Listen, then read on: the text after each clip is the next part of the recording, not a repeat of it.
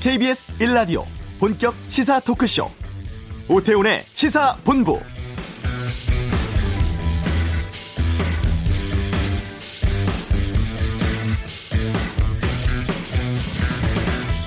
19호 태풍 쏠릭이 2012년 이후 6년 만에 한반도를 관통하는 태풍이 될 것으로 보입니다. 모레 23일 새벽쯤에 전남에 상륙해서 한반도 내륙 통과할 것으로 보이는데요. 지금 계속된 폭염 때문에 우리나라 부근의 바닷물 온도가 높아서 태풍이 앞으로도 크게 약해지지 않을 것으로 보이고요. 전국 곳곳에 강한 비바람 몰아칠 것으로 예상됩니다. 그동안 태풍이 없어서 대응 미흡할 수 있습니다. 오늘부터 주의 시설물도 살펴보시고 또 농어촌에서도 작물과 시설 관리 철저히 하셔야겠습니다. 오태훈의 시사본부 축구 중계를 위해서 18년 만에 두 번째로 평양 다녀온 KBS 전인석 아나운서와 북한 방문 이야기 나누겠습니다. 통계청의 2018년 7월 고용 동향 발표 후에 현 경제 상황에 대한 원인과 해법에 대해서 의견이 분분합니다. 경제 브리핑에서 살펴보고 2부 정치를 둘러싼 현직 의원들의 가감없는 설전 정치화투에서도 관련 의견 듣겠습니다. 연예인의 광복절 관련 SNS 때문에 한국과 일본의 누리꾼들 사이에 설전 벌어지고 있다고 하는데 하재근의 문화살롱에서 다룹니다. KBS 일라디오 오태훈의 시사본부 지금 시작합니다.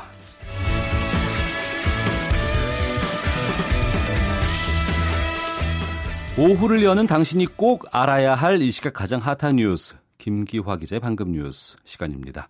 KBS 보도국 김기화 기자 나오셨습니다. 어서 오십시오. 안녕하세요. 예.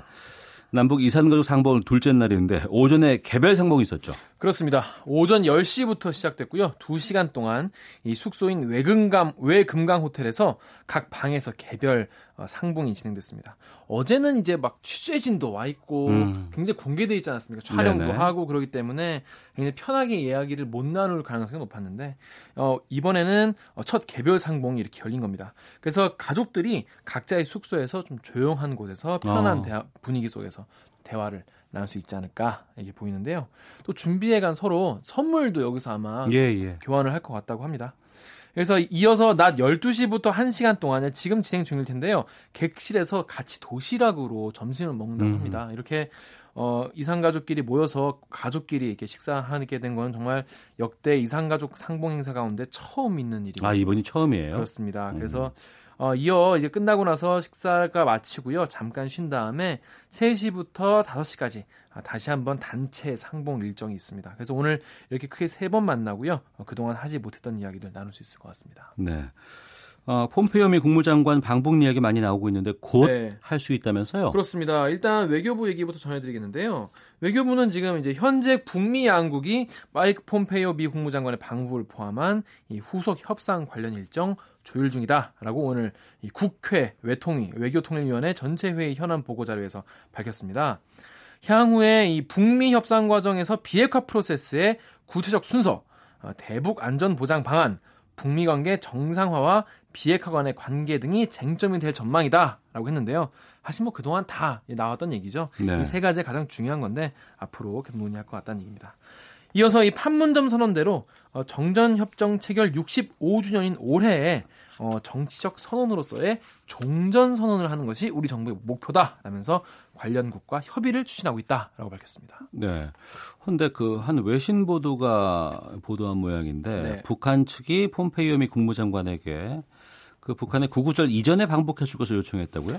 네, 이게 일본의 요미우리 신문이 보도한 내용인데요. 네. 원래 북한 쪽 보도는 사실 일본의 신문들이 굉장히 이제 심도 있는 보도를 많이 하는 편입니다. 이걸 보면 좀 분위기가 나쁘지 않은 것 같아요. 어, 12일에 지난 12일에 해리스 대사랑 최선희 부상이 만났다고 합니다. 예. 실무 협의를 했는데 어, 핵 관련 목록 신고와 비핵화 일정에 관한 진전이 이곳에 있, 있은 것으로 보인다라고 음. 밝혔습니다.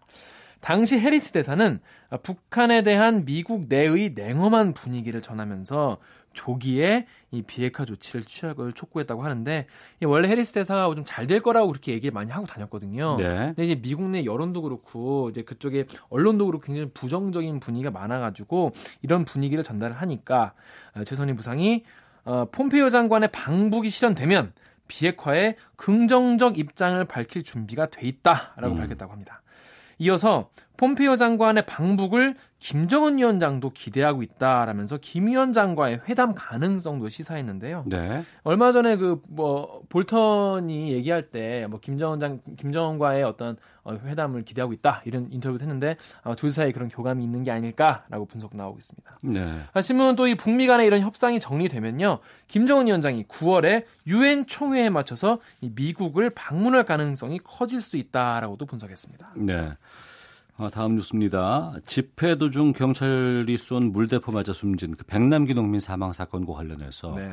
진상조사위원회 조사 결과가 나왔다고요? 그렇습니다. 이게 경찰청에 인권침해 사건 진상조사위원회가 있는데 생겼는데요. 여기서 이제 6개월 만에 이 조사 결과가 나온 겁니다. 네.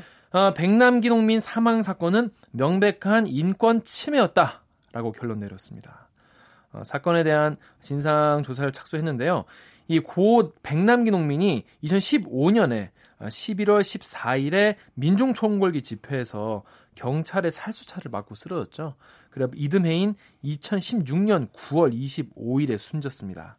아, 조사위는 당시에 경찰이 백 씨에게 어, 물대포를 직사로, 그러니까 바로 다이렉트로 쏴, 쏴서 이것 때문에 백 씨가 넘어졌고 최종적으로 숨지게 됐다라고 밝혔습니다. 게다가 당시 물에다가 그냥 물만 쏜 게 아니라 네. 최류액까지 섞어서 쐈잖아요. 어. 이것도 위법행위였다라고 지적을 했습니다.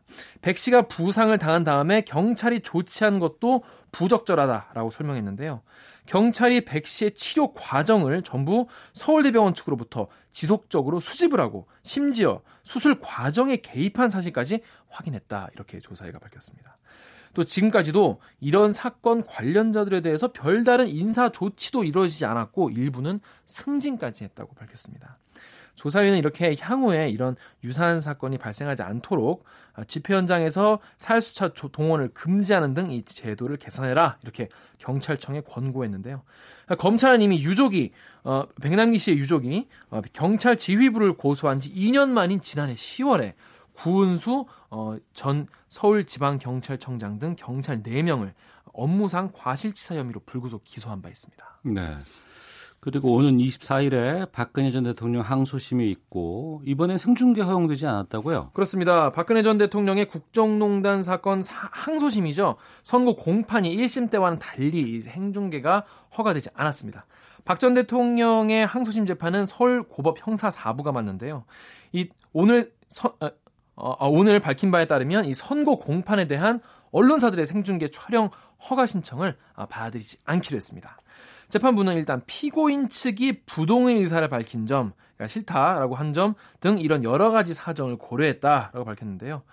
24일 오전 10시에 어, 박전 대통령의 국정농단 사건 항소심 선고 공판이 진행됩니다. 뭐 이제 다 아시겠지만 박 전 대통령은 비선 실세 최순실 씨와 공모해서 미르 K스포츠 재단의 대기업들이 100 774억 원을 강제로 출연하게 한 혐의 등 모두 18개 혐의를 받고요. 징역 24년과 벌금 180억 원을 선고받은 바 있습니다. 네. 자, 그리고 300인 미만 사업체 취업자가 감소하고 있다. 일자리 관련 소식인데. 네. 이 자영업 경기가 요즘에 굉장히 불황이지 않습니까? 그래서 그런지 300인 미만인 중소사업체에 일하는 취업자 수가 8년 만에 처음으로 감소했습니다. 근데 이와는 반대로 300인 이상의 사업체는 취업자 증가폭이 최근 1년 평균의 3배 어, 아주 크게 늘어난 것으로 드러났습니다. 통계청 자료인데요. 지난달 어, 종사자 3, 종사자 규모가 300명 미만인 사업체 아, 사업체 취업자가 1년 전보다 7만 6천 명이나 감소했습니다. 어, 300인 미만 취업자 감소가 된 게 2010년 1월 이후 8년 6개월 만이라고 하네요. 음. 300인 미만 사업체의 고용 악화가 특히 이 4인 이하의 규모의 사업체에서 두드러졌습니다. 네, 그러니까 소규모 사업장의 취업자 수는 줄고 어, 소규모가 아닌 그 중, 중견 기업 이상은 좀 늘고 맞습니다. 이런 상황이라고 했는데 그리고 말씀하신 그 4인 이하면 정말 소규모 자영업 이런 곳 아니겠어요? 그렇습니다. 그러니까 쉽게 말해서 뭐 편의점, 음. 뭐 치킨집, 뭐 이런 정말 소규모 자영업인데요. 여기에 취업자 수가 지난달에 12만 7천 명이나 줄어들었습니다. 네. 그러니까 전체적인 감소폭을 이제 이끈 건데요. 석 달 연속 감소폭이 커진 건데 5인 이상 299명 이하의 사업자 취업자 수, 취업자는 증가 폭이 5년 반 만에 가장 작긴 했지만 조금 늘긴 했습니다. 5만 1000명 늘긴 늘었고요. 이렇게 중소사업체의 고용 사정 악화가 도소매, 음식, 숙박업 등 이 서민 자영업 경기 악 화가 원인이라는 것이 지금 정부가 분석한 바입니다. 반면에 이 300인 이상 사업체 취업자는 8만 1000명 늘었습니다. 아, 최근 1년 평균 증가폭인 2만 7천 명의 3배를 넘은 겁니다. 알겠습니다. 김기아 기자였습니다. 고맙습니다. 고맙습니다. 이 시각 교통 상황 듣겠습니다. 김미영 리포터입니다. 네, 교통정보입니다. 태풍 솔릭이 북상함에 따라서 도로에서도 침수 피해 등에 대비한 교통시설물 안전점검이 이뤄지고 있는데요. 주변에 위험한 곳은 없는지 세심히 잘 살피셔야겠습니다. 현재 경부고속도로는 서울 쪽으로 언양 휴게소 부근 1차로에서 승용차 관련한 단독사고가 발생했습니다. 2km 구간에서 정체되고 있고요. 같은 방면 활천 부근 2km 구간의 정체는 작업 여파입니다. 반대 부산 쪽으론 건천 휴게소 부근 부근에서 포장 보수 작업이 계속되고 있는데요. 건천부터 5km 구간에서 밀려가고 있습니다. 제2중부고속도로 하남 쪽 광지원 터널 부근에서도 작업 중입니다. 1km 구간 밀리고 있는데요. 같은 방향으로 중부고속도로 소통은 원활합니다. 영동고속도로는 강릉 쪽 영동선 시점에서 서창 분기점 부근 2km 구간과 용인에서 용인 휴게소 쪽으로 5km 구간 정체되고 있고요. 쭉 더 가서 속사 부근 4km 구간의 정체는 작업 영향입니다.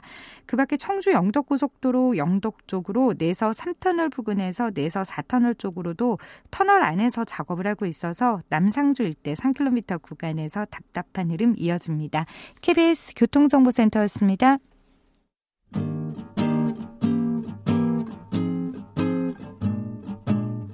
KBS 1라디오 오태훈의 시사본부 여러분의 참여로 더욱 풍성해집니다. 방송에 참여하고 싶으신 분은 문자 9730번으로 의견 보내주세요. 애플리케이션 콩과 마이케이는 무료입니다. 많은 참여 부탁드려요.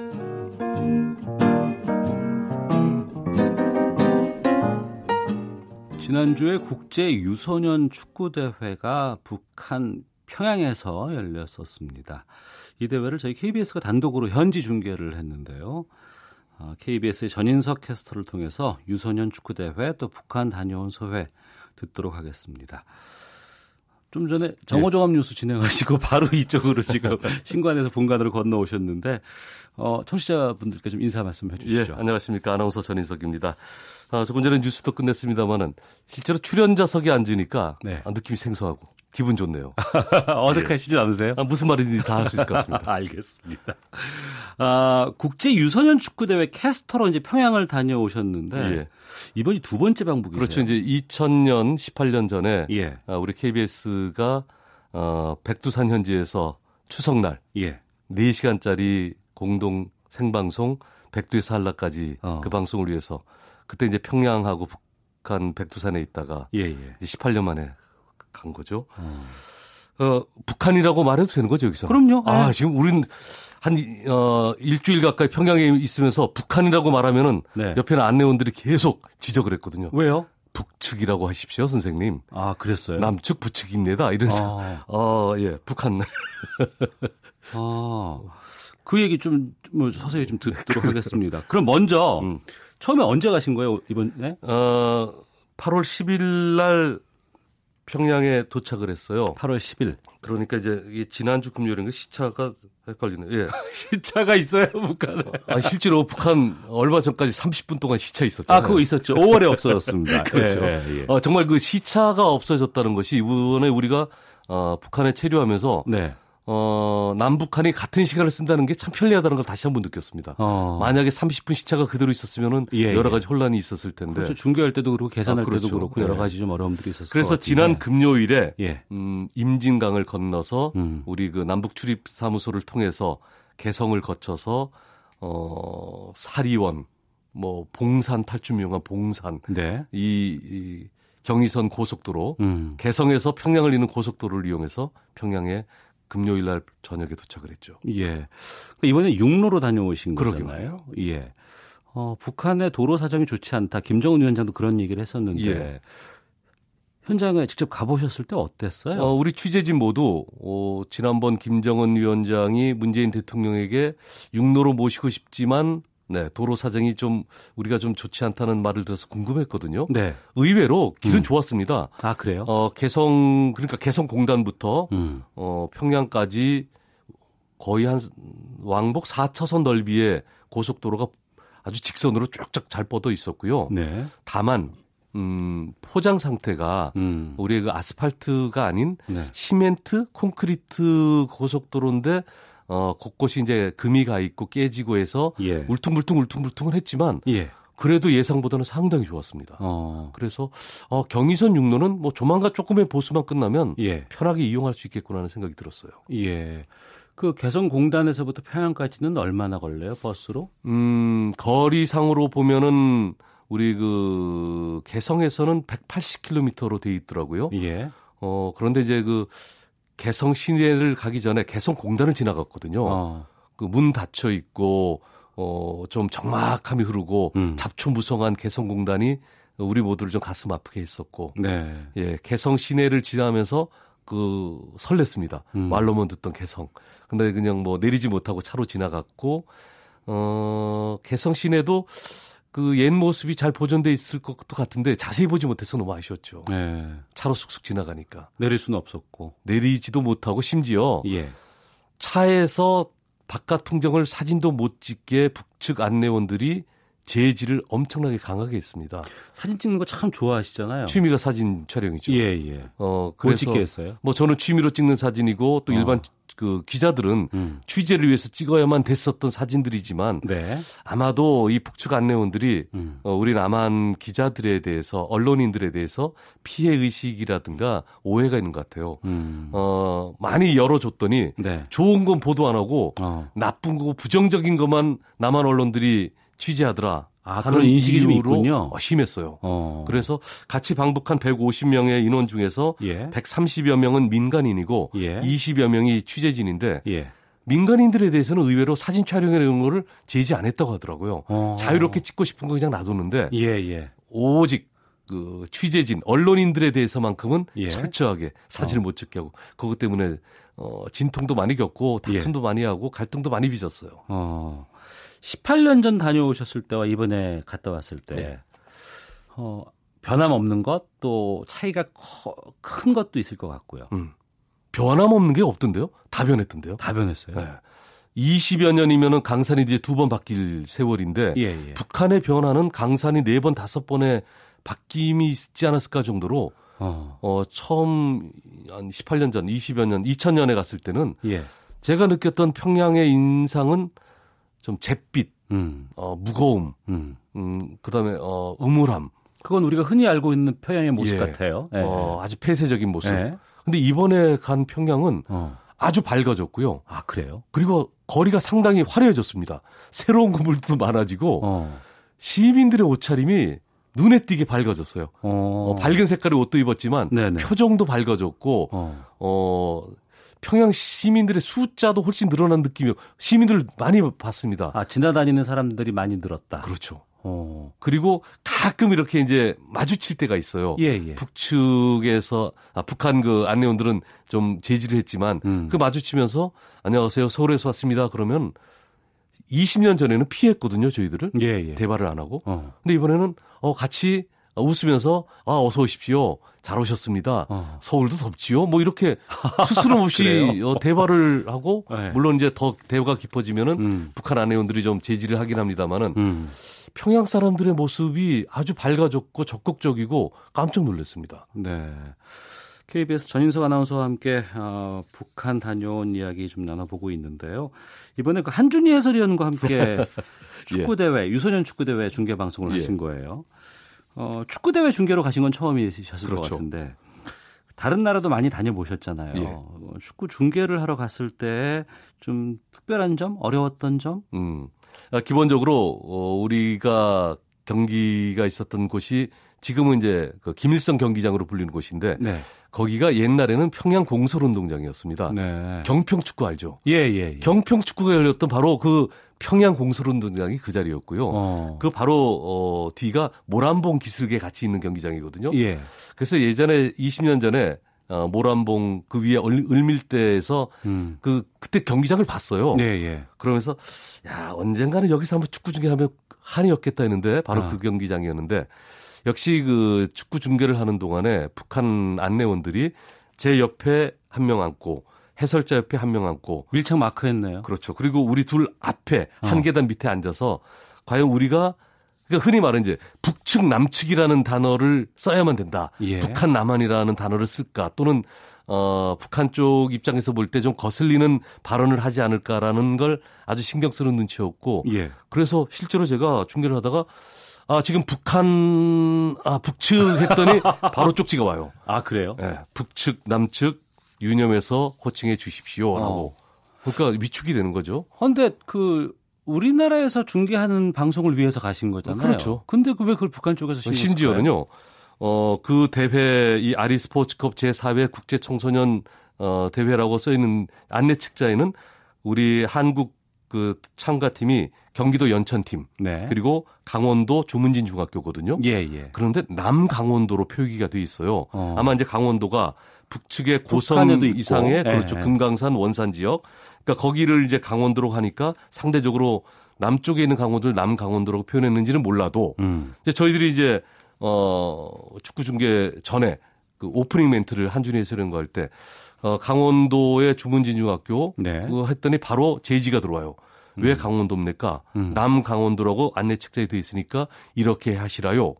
그래서 우리가 따졌죠. 음. 만약에 우리가 그 당신들이 있는 원산에 있는 강원도를 북강원도로 부르면 기분이 좋겠습니까? 음. 싫지요. 기분 나쁘죠. 음. 마찬가지다. 이 방송은 예. 우리 남한을 위한 방송이니까 음. 우리가 강원도로 부르든 뭐라 부르든 신경 쓰지 마셔라 음, 음. 하는 식의 그러니까 매사에 참 그런 갈등이 많았었습니다. 제가 평소에 하는 전인성 아나운서는 충분히 그러고도 남으실 분인 것 같습니다.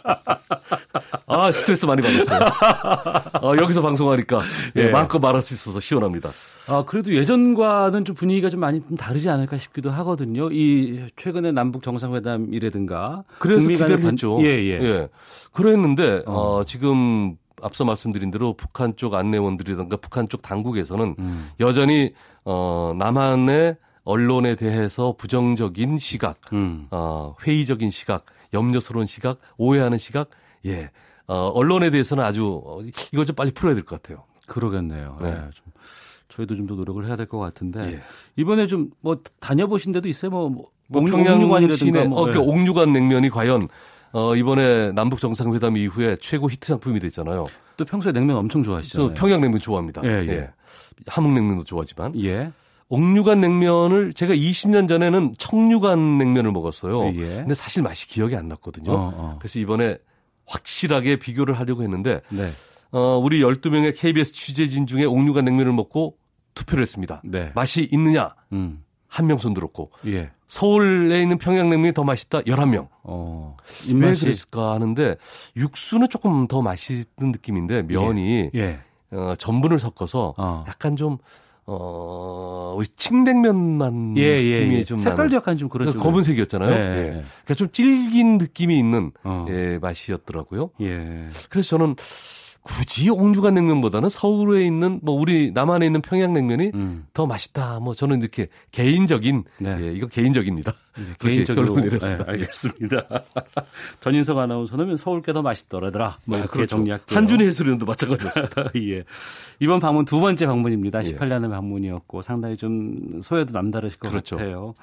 어, 다녀온 어떤 느낌 마지막으로 좀 말씀해 주시고 예. 오늘 또 이게 중계 방송 나간다면서요? 예, 중계 방송이 잠시 후 2시 20분부터 KBS 1텔레비전을 통해서 네. 어, 우리 강원도 대표 주문진 중학교 선수들 그리고 어, 북한의 4.25 축구단 15살 음. 이하 선수들 중학생 선수들인데요. 네. 어, 정말 가슴 찡했던 거는 경기 끝난 다음에 우리 이제 중계 방송 다 끝났으니까 서로 인사하니까 끝났으니까 중계 방송 끝냈거든요. 예, 예. 그 이후에 음. 그 4만 5천 명이 가득한 경기장에 반갑습니다. 전광판에 음악이 울려 퍼지고 음. 4만 5천 명 합창이 이루어지면서 아. 남과 북의 학생 선수들이 손을 잡고 한 바퀴를 돌아요. 예. 이게 보면서 어, 그 찡함이 음. 그 통일은 지금 우리 세대보다는 우리 네네. 후손 세대들에게 이루어질 일이고 음. 그 손을 잡고 도는 장면을 보면서 네. 그래 통일은 너희 세대 때는 정말 이루어져라 예, 예. 이런 감동이 있었습니다. 오늘 중계 방송에도 그 장면까지 나올까요? 글쎄 그걸 좀 부탁했는데 좀 근데 너무 감동적인 장면이라 뉴스에서도 좀 나왔었거든요. 아 예. 예. 어, 알겠습니다. 자 지금까지 KBS 전인석 아나운서와 함께 평양 아, 유소년 벌써 다 끝났나요? 예. 야 이거 할 얘기 많은데 다음에 한번 또 기회를 또 잡도록 하겠습니다. 예. 아, 뒷이야기 들어봤습니다. 오늘 말씀 고맙습니다. 불러주셔서 감사합니다. 네. 헤드라인 뉴스입니다. 오늘 오전 9시 15분쯤 경북 봉화군 소천면 사무소에 주민 77살 A씨가 침입해 엽총을 발사해 민원 담당 직원인 48살 손모 씨와 38살 이모 씨 등 공무원 2명이 어깨와 가슴 등에 총상을 입어 병원으로 옮겨졌지만 두 사람 모두 숨졌습니다. 국제유가 상승세는 둔화됐지만 폭염으로 농산물 물가가 줄줄이 오르면서 생산자 물가가 3년 10개월 만에 가장 높은 수치를 기록했습니다. 8월 수출이 20일까지 호조세를 유지하고 있어 지난달에 이어 두 달 연속 증가세를 이어갈 것으로 보입니다. 자영업 경기의 불황 여파로 300인 미만 중소사업체에서 일하는 취업자 수가 8년 반 만에 처음으로 감소했습니다. 이에 반해 300인 이상 대형 사업체에서는 취업자 증가폭이 최근 1년 평균의 3배를 웃돌면서 대조를 이뤘습니다. 음식점에서 주로 사용하는 식자재 매장 판매 참기름 한 개 제품에서 발암 물질인 벤조피렌이 기준치를 초과해 검출됐습니다. 지금까지 헤드라인 뉴스 정원나였습니다.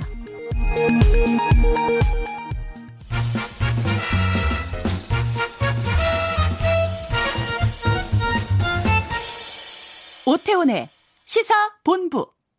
한 주간의 경제 이슈를 알기 쉽고 재미나게 풀어보는 시간 시사본부 경제 브리핑입니다. 참 좋은 경제연구소의 이인철 소장과 함께합니다. 어서 오십시오. 네, 안녕하세요. 예. 최근 고용 참사, 고용 쇼크 이런 얘기가 많이 나오고 있는데 지난달 고용 지표가 나온 이래 이제 이런 얘기가 많이 나온 것 같아요. 맞습니다. 어, 기자들 눈 감고 쓰는 기사가 있습니다. 타이틀이 출산율, 음. 자살률, 그리고 가계부채 이런 거는 나오면 최고 최저 최악. 음. 근데 이제 고용 지표가 여기에 더해지고 있는 양상인데요. 제가 한 22여 년 정도 강산이 두 번 바뀔 정도로 경제부 기자를 해왔는데 네. 이렇게 외부 충격 없이 음. 이렇게 고용이 좋아진 거 좋았지 않은 걸 본 적이 없거든요. 어. 그럴 정도로 심각한데 7월 중 신규 취업자 수가 1년 전에 비해서 5천 명 늘어났습니다. 예. 이게 8년 아, 반 만에 8년 6개월 만에 가장 적은 수치인데 통상 한 3, 40만 개 정도 일자리가 만들어져야지 정상적인 경제 상황이거든요. 아, 예. 그런데 지금 6개월 연속 10만 명 내외로 떨어졌다가 음. 이거 성장률 증가율로 치면 제로예요. 네. 어, 근데 이제 돌이켜보면 우리가 이제 일자리 이제 정부라고 해서 굉장히 중요해 하시겠죠. 그래서 음. 일자리 추경까지 하고 예, 2년간 2017년, 2018년 일자리 부분 예산 50한 4조 원 정도 투입을 했는데 그걸 감안하게 되면 어, 굉장히 충격적이다. 음. 뭐 이런 얘기인데 그러면 이렇게 지금 사실 이미 어느 정도 예고돼 있었어요. 그 생산 투자가 뭐 고꾸라지기 시작했다라는 거 말씀을 드렸었고 소비도 그렇고 내수도 별로 좋지 않다라고 말씀을 드려서 취업자가 늘기를 좀 기대하기는 좀 어려운 상황인 거 맞습니다. 네. 그러면 이제 근본적인 이유를 좀 파악하고 어 원인과 대책을 마련해야 하는데 이 부분에 대해서 이견이 있는 거예요. 어. 그러니까 좀 구조적인 문제가 분명히 있습니다. 네. 지금 우리 뭐 앞서서 이제 조선업 구조조정, 자동차 군, 군산공장 문 닫았죠. 이 부분 분명 영향이 있고요. 음. 그다음에 인구 구조학적으로 지금 어, 이 저출산 고령화가 너무 심각하게 빠르게 진행이 되다 보니까 네. 정말 허리가 비고 있는 게 사실이거든요. 음. 이런 문제도 있고 그리고 뭐 정부는 일단 부인하고 있지만 최저임금을 인상한 것도 급격히 많이 오른 것도 일정 네. 부분 영향을 미쳤습니다. 음. 그게 이제 업종별로 들어가서 보거나 이런 걸 보게 되면 자영업자가 많은 도소매업, 음식 숙박업 그리고 임금 근로자는 늘어나고 있지만 임시 근로자들, 일용직 근로자들이 줄고 있다는 거. 음. 이게 한 달, 두 달의 문제가 아니라 추세적으로 한 6개월 넘게 네. 이렇게 나타나고 있다는 걸 보게 되면 분명히 최저임금의 큰 폭 인상도 어느 정도 영향을 미쳤다라는 겁니다. 예. 여러 가지가 복합적이라는 뜻 같은데 이게 뭐 구조적인 문제일 수도 있을 것이고 아니면 정책을 잘못 뭐 방향을 잡았다고 얘기할 수도 있을 것 같고 좀 진단을 좀 차근차근히 해봐야 될 것 같은데 지난 주말에 이제 이게 여러 가지 대책 논의하기 위한 긴급 회의까지 열었다고 하는데 이런 것들이 실효성이 있을까요? 어, 지금 할 수 있는 게 사실 많지가 않습니다. 할 수 있는 게 많이 없다. 이게 왜냐면 당장 인구 구조적인 문제를 저출산 고령화 문제를 한꺼번에 해결할 수 있는 방안이 없죠. 그렇죠. 네. 그다음에 지금 자동차 조선업 경쟁력이 후퇴되고 있고 구조 조정이 진행 중에 있는데 이걸 화랑으로 돌이키기도 어렵죠. 예. 거기다가 중국은 바짝 따라오고 있고요. 음. 그리고 지금 기업들이 투자를 하고 있지만 인력을 뽑기 위한 투자가 아니라 대기업들이 투자는 설비 자동화나 뭐 R&D거든요. 그렇게 되면 그다지 인력의 어떤 대폭 늘릴 수 있는 건 그다지 많지가 않아요. 음. 그런 와중에 지금 할 수 있는 거라면 정부가 세금은 조금 더 거치고 있는 게 사실이거든요. 네네. 그러니까 기존에 있는 세금으로 조금 더 써, 돈을 써서 음. 일자리를 만들어 보자. 사실 돈을 풀어서 정부의 재정을 풀어서 만들 수 있는 자리는 그다지 지속성이 어렵습니다. 네. 아, 그리고 그러다 보니까 이번에 당정청이 일요일 날 모여서 머리를 맞댄 것도 나올 수 있는 방법이 많지 않다 보니까 음. 또 재정을 풀자라는 건데요. 네. 앞서 제가 뭐 2년 간 54조 원 풀었다라고 하는데 내년에 더 일자리 늘리겠다는 겁니다. 예산을 음. 관련 예산 올해 일자리 예산이 한 12.6% 늘어났는데 이것보다 더 큰 폭으로 늘게 되면 올해간 19조 원 남짓이었는데 내년에는 한 22조 원 정도 여기다 당장 급하니까 4조 원 정도는 추가 재정을 연내 투입하겠다. 네. 이거는 어, 우리가 이제 일자리 추격이라고 해서 했거든요. 했는데 두 번에 걸쳐서 했는데 뭐 2차 일자리 추경이라고 얘기할 수 있습니다. 그래서 이 정부는 이제 돈을 풀어서라도 임시직 일자리를 만들겠다라고 하는데 사실 돌이켜 보면 안에 들어가서 구조적인 문제 중장기적으로 2, 3년 걸린다. 음. 그리고 뭐 당장 돈을 푸는 건 임시직이다라고 하더라도 할 게 없으니까 정부가 내놓은 대책이라는 겁니다. 네. 언론에서는 김동연 현 경제부총리하고 장하성 청와 정책실장 이 둘 간의 갈등을 많이 부각하고 있는데 이건 어떻게 보세요? 일단 경제 컨트롤 타워가 이제 김동연 경제부총리라는 건 맞죠. 예. 이제 장하성 청와대 실장이 얘기하고 있는 건 현 정부의 정책 기조를 바뀜없이 가겠다라는 거고 김동연 경제부총리가 계속해서 얘기하고 있는 건 지금 만에 하나 그동안 추진해왔던 경제정책의 효과를 좀 되짚어보고 고용 참사가 6개월, 7개월째 이어지고 있다는 거 분명히 문제가 있는 게 아니냐. 그렇게 되면 지금 이런 이 경제정책의 효과를 뭐 되짚어보고 수정하는 방안도 필요하다면 검토해야 한다. 뭐 실무자로서는 당연히 할 수 있는 얘기고요. 네. 여기에 이제 장하성 청와, 어, 청와대 정책실장의 경우에는 지금 이 소득주도 성장이라는 게 당장 이제 민물로서 위로 올라가는 거다 보니까 이게 시간이 걸린다. 음. 시간이 걸리다 보니까 당장에 시간이 좀 걸린다 하더라도 정부의 정책들이 언젠가는 효과를 낼 것이니까 정부를 믿고 좀 기다려 달라라는 거거든요. 네. 그러면서 이제 다급하니까 연말 정도 되면 경제 상황이 나아지지 않겠느냐라고 얘기했는데 이건 좀 음. 섣부른 얘기인 것 같고 네.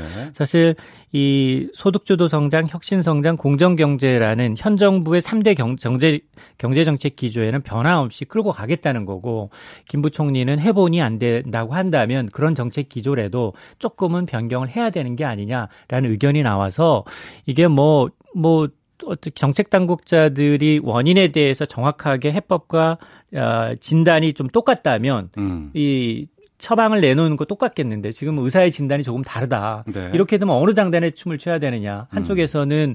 이제 정책적으로 소득주 성장 기조를 완전히 바꿔라. 또 한쪽에서는 그러면 역으로 과거처럼 규제를 풀어주고 기업 위주의 성장으로 가면 과연 성장이 답보될 수 있냐, 확답할 수 있느냐 네. 이 부분에 대해서 의구심이 있는 거예요. 음. 그러니까 뭐 제주도 가보셨으면 우리 미로공원 있잖아요. 예, 예. 미로공원의 정 중앙에 지금 갇혀 있는 거예요. 음. 앞으로 소득주도 성장을 가려고 하니 계속 나오는 안 좋은 정제 지표에 발목이 잡히고 있는 거고 네. 그렇다고 뒤로 가려고 하니 어, 과거에도 지금 낙수요가 안 돼서 음. 규제 철폐하고 기업들 위주 성장이 안 돼서 지금 이걸 가보는 거 아니냐 이런 얘기거든요. 네. 그래서 이제 문재인 대통령이 대통령이 내놓은 게 그러면 절충점으로 혁신 성장을 가자. 음. 어? 혁신 성장이라는 게 4차 산업에 대해서 이제 칸막이 없애고 부처간 칸막이 없애고 기존 업종 간 테두리를 없애서 조금 새로운 먹거리를 좀 만들어 보자라고 운을 띄었는데 네. 이게 은산분리다 보니 음. 또 그것도 이러지도 저러지도 못하고 찬반 논란이 커지고 있는 겁니다. 예. 현 상황에서 나온 지표는 이렇게 좋지 않게 나왔기 때문에 이제 특히 야당 쪽에서는 여기에 대해서 공세가 만만치 않습니다. 맞습니다. 두 가지로 나올 수 있는 것 같은데 소득 주도 성장을 버려라. 그리고 문책해야 된다. 아, 사람들 바꿔야 된다. 이런 주장들을 하고 있는데 이걸로 돼요?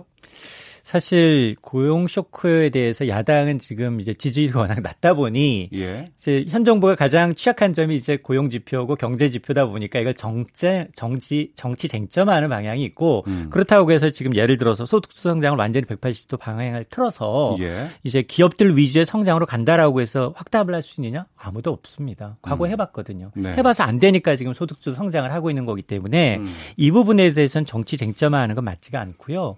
대신에 과거 우리 경험이 있잖아요. 1998년도 IMF는 어떻게 극복을 했습니까?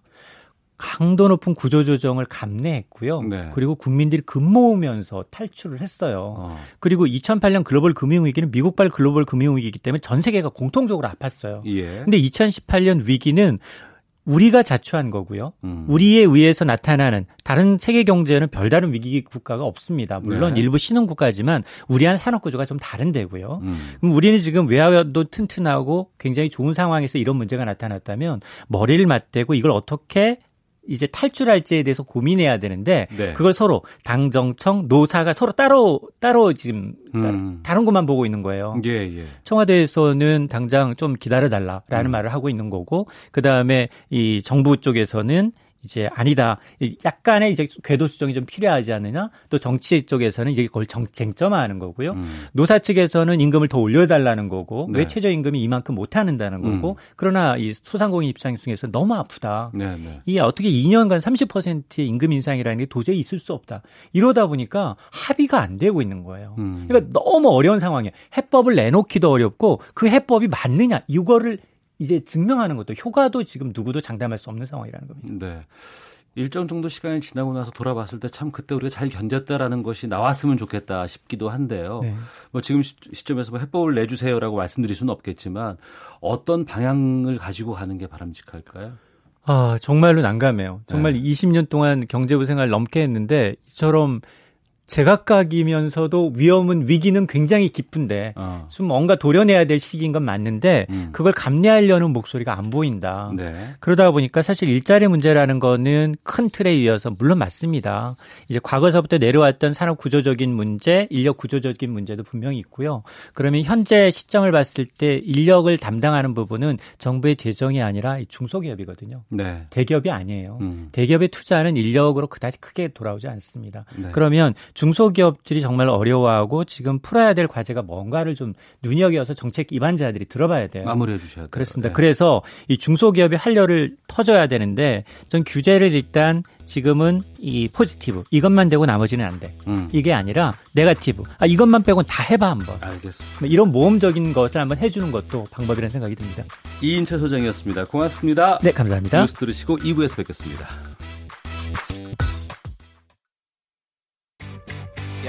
아 왜? 점심시간에 뭐하냐? 자야지. 야 그러지 말고 이거 한번 들어봐. 아 뭔데? 지금 당장 라디오를 켜봐. 나른한 오후 깨울 시사 토크쇼. 모두가 즐길 수 있고 함께하는 시간. 유쾌하고도 신나는 시사 토크쇼. 오태훈의 시사본부 네, KBS 일라디오 오태훈의 시사본부 매주 화요일 2부 현안 둘러싼 여야 국회의원들의 허심탄회한 속내를 들어보는 정치화투 시간입니다. 지금 여의도 국회가 20대 국회 8월 임시 국회가 지금 아, 진행 중에 있습니다.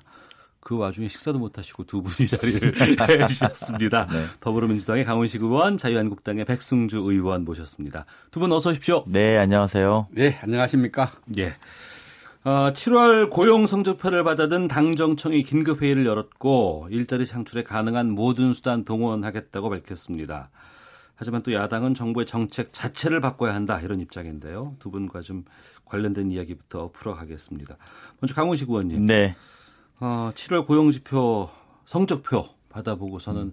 많이 놀랐다면서요.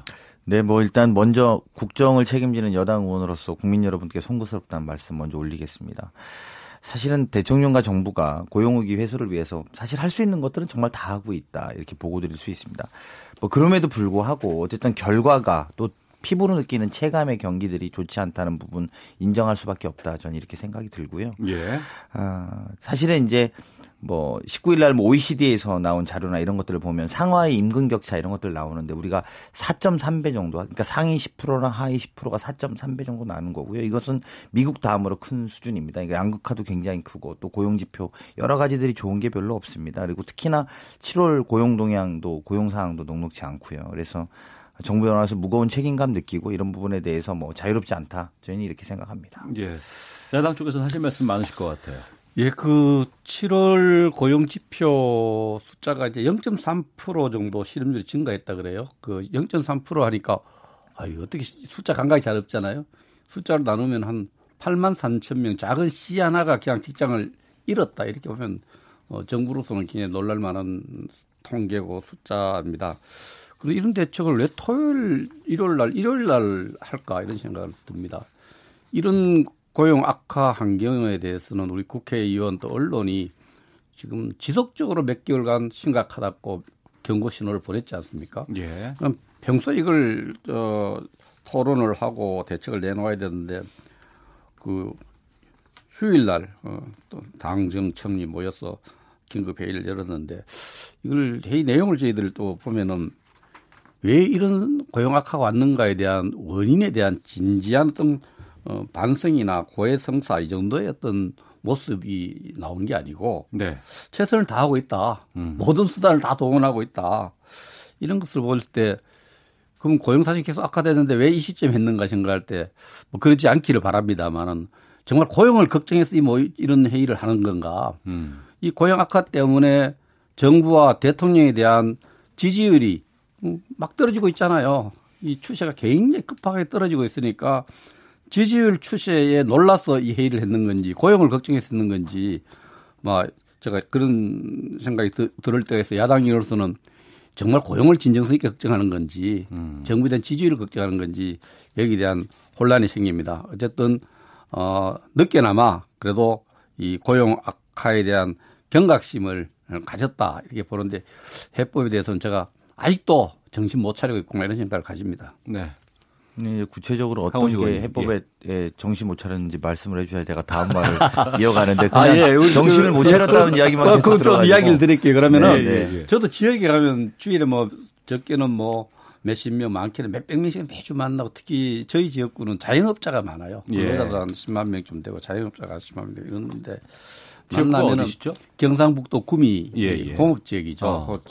젊은 분들이 많이 살고 거기에 가면은 제일 최저 임금을 통해서 어 이제 그 소득이 좀 증가되면 이게 소득이 증가되고 소비가 늘어서 이게 경기 전체가 돌아간다는 이런 이 이상적인 그림을 그리고 있는데 가보면은 최저임금 제도 때문에 그나마 있던 아르바이트 자리까지 다 잘리고 가족 경영으로 돌아서고 있어요. 1인 경영으로 음. 돌아서고 있고 최저임금이 이 단기적일지 중장기적일지 모르죠. 최저임금이 어 아주 어 어, 그 실업 고용 상태를 어렵게 만들고 있고요. 네. 또 기업가들 보면 좀 중요 중소기업들 하는 사람 고용 어 근로시간 단축 문제 이런 부분들이 음. 기업 의욕을 많이 약화시켜서 고용 네. 창출 힘 못 쓰는 부분이 있어요. 이런 그리고 뭐 좋은 뜻으로 했겠죠. 어느 나라 지도자도 정부든 뭐 고용률 나쁘게 하려고 마음 정부가 있겠어요. 그러나 선의를 갖고 했든지 간에 현재는 이런 최저임금과 근로시간 단축이라든지 어 기업 업에 좀 고통을 더 많이 강요하는 이런 정책들이 음. 굉장히 그, 어, 고용 불안 또, 어를 만들고 실업을, 일자리를 창출한 것이 아니라 실업을 창출하고 있는 현실입니다. 그걸 저 뼈저리 느끼고 있어요. 네, 이제 저도 예, 말씀을 좀 하세요. 드릴게요. 예. 이제 뭐가 문제라고 지적을 하셨으니까. 음. 그 최저임금은 지난번에 여야 모든 대통령 후보들의 공약이었습니다. 그래서 한국당도 최저임금을 현금 만원 시대를 열겠다고 인상을 약속했으니까요. 그거의 문제보다는 아마 야당에서는 소득주도 성장 정책을 좀 폐기하라는 이런 요구들이 있는 걸로 알고 있습니다. 이제 뭐 그런 부분에 대해서 이제 우리가 토론을 해보는 것이 의미가 있을 거라고 보고요. 사실 자유한국당은 기간에 소득주도 성장 폐지하고 또 규제 혁신하고 투자 활성화해서 노동시장 개혁해서 기업하기 좋은 환경 만들자. 그래서 경제의 근본 체질을 바꾸자 이런 주장이거든요. 말씀을 안 하셨지만 제가 좀 더 해보면 그래서 기업하기 좋아야 음. 일자리 생기는 거 아니냐. 그게 네. 일자리 고용의 방법이다. 이런 주장입니다. 10년 동안 우리가 들었었죠. 그리고 그 10년 동안 드는 동안에도 경제는 계속 안 좋아지고 있었다는 겁니다.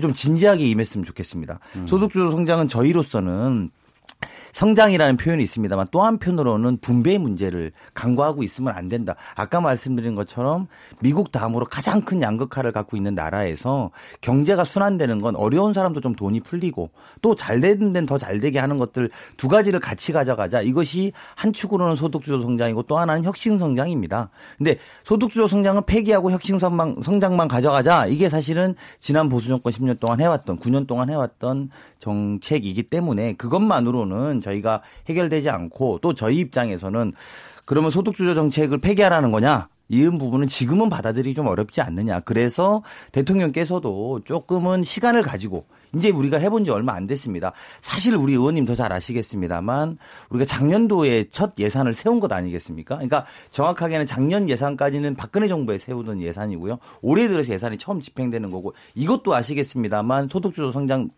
예컨대 다른 복지 분야나 이런 것들에 대해서 사실은 지방선거 끝난 이후에 하자라고 우리가 왜 선거에 영향을 미치기 때문에 다 미뤄놨던 게 사실입니다. 국회에서. 물론 이것보다는 최저임금이 빨리 한파가 왔습니다. 그래서 자영업자들이나 이런 분들이 현장에서 느끼는 체감의 경기가 안 좋다는 문제 저희가 겸허하게 받아들이는데요. 그 부분에 있어서 조금은 더 시간을 달라. 적어도 그래서 뭐 장하성 실장이 그런 이야기까지 구체적으로 도대체 언제까지 줘야 되냐 이런 이야기에서 12월까지만 이라도 좀 지켜봐 주십시오. 이렇게 표현했던 걸로 제가 알고 있는데요. 네. 그래서 지금은 뭐 당장 소득도 성장을 폐기보다는 조금만 더 지켜봐 주십사 이런 말씀 송구스럽게 두분 말씀을 좀 듣고 이제 청취자께서 의견을 주셨는데 소개를 하고 백승조 의원께 그래요? 시간 예. 드리겠습니다. 네. 허상님께서 경제 정책을 국민 상대로 시험을 하려 해서는 안 되죠. 확실한 계획을 세워서 해야지 실패하면 그 피해는 국민에게 돌아갑니다라는 의견 주셨고 어, 뒷번호 1833 쓰시는 분께서는 정부를 믿고 기다려 봅시다. 실패한 신자유주의로 돌아갈 수는 없지 않겠습니까? 야당도 대책 없이 비판만 하지 말고 대책을 내놓든지요. 라고 의견 주셨습니다.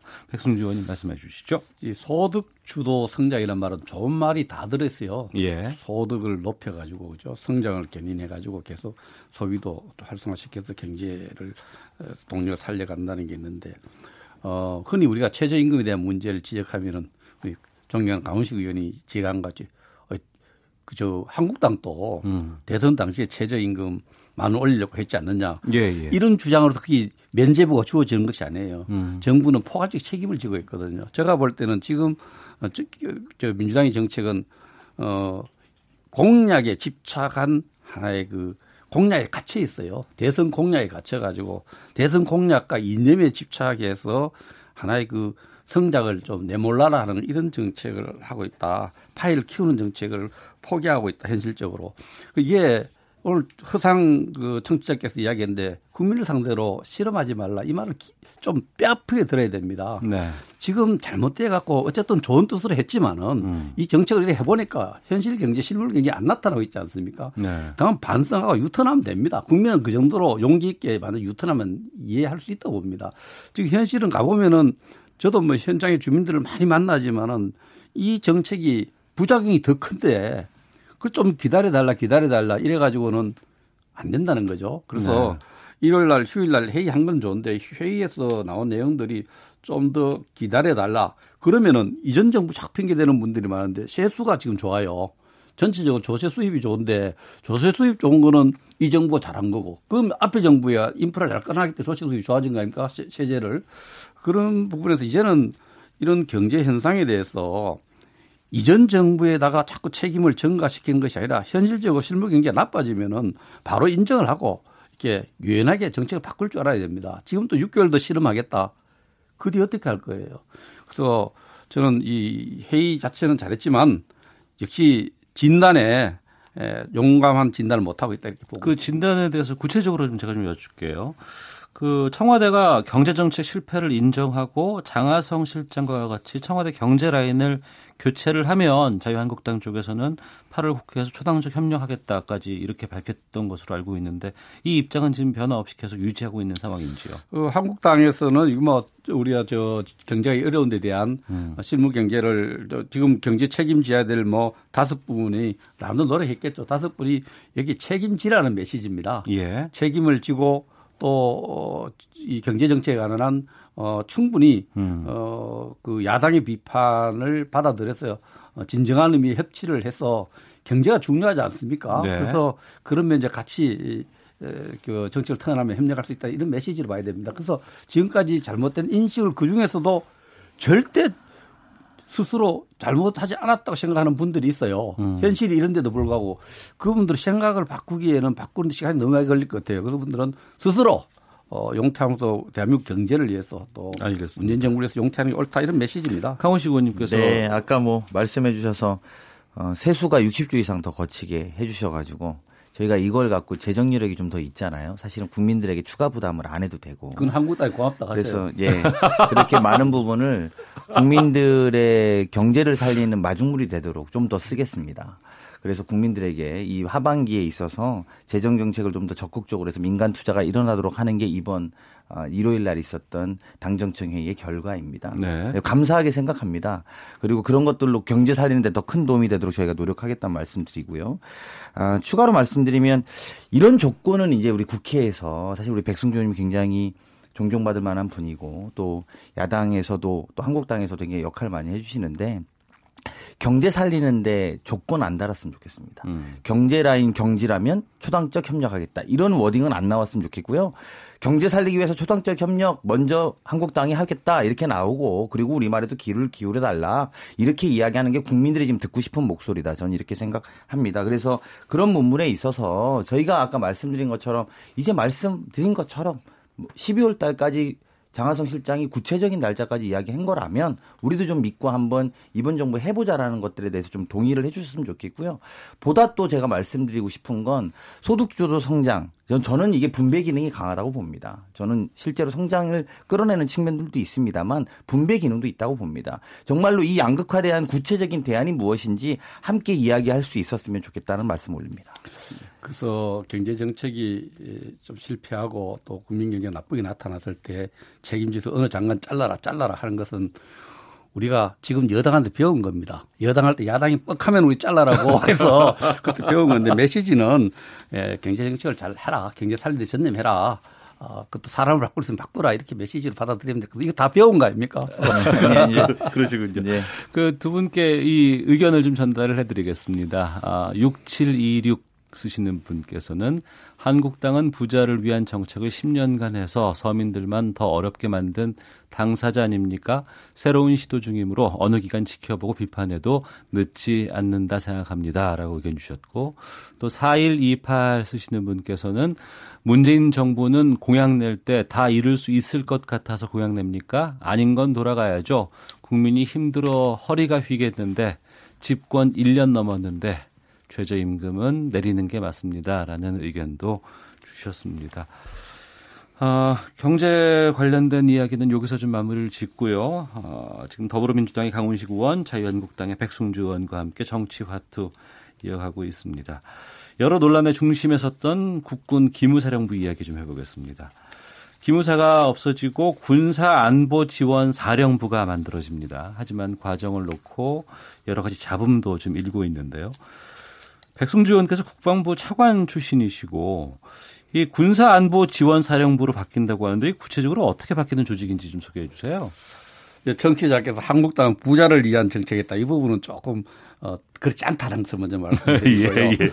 어, 군사안보지원사령부라는 게 이게 저 우리가 해방 이후에 전국이 혼란할 때 좌우가 이렇게 충돌하고 이럴 때 국군을 만들 때 우리 국군 조직의 좌파들이 조직적으로 돌아설 때 어떤 어려움을 막기 위해서 그 군내의 간첩과 좌파 조직이 침투해서 활약하는 것을 막기 위해서 만든 부대입니다. 방첩 부대라 예, 예, 그러죠. 그렇죠. 방첩 예. 부대인데 이것이 막 70년 윤을 뜨는데 이 방첩 부대를 방첩만 해야 되는데 아 때로는 이 쿠데타를 해가고 정권도 만들고 보안사령부 80년도 음. 이래서 국민들에게 많은 상처도 주고 또 그 이후에도 어 그 고유한 방첩 임무 대신에 정권 유지, 체제 유지에 악용되었던 이런 국민의 상처를 많이 준 부분이 있죠. 그래서 예. 저는 어 어느 시점에 이 기무사령부가 어, 방첩 기능에 전념할수록 어, 전념할 수 있도록 제도가 어, 바뀌어야 된다는 생각을 갖고 있어요. 예. 저도 진짜 칼럼 하나 써가지고 기무사에 끌려가서 조사받은 적도 있는 이런 상처도 있어요. 그래서 음.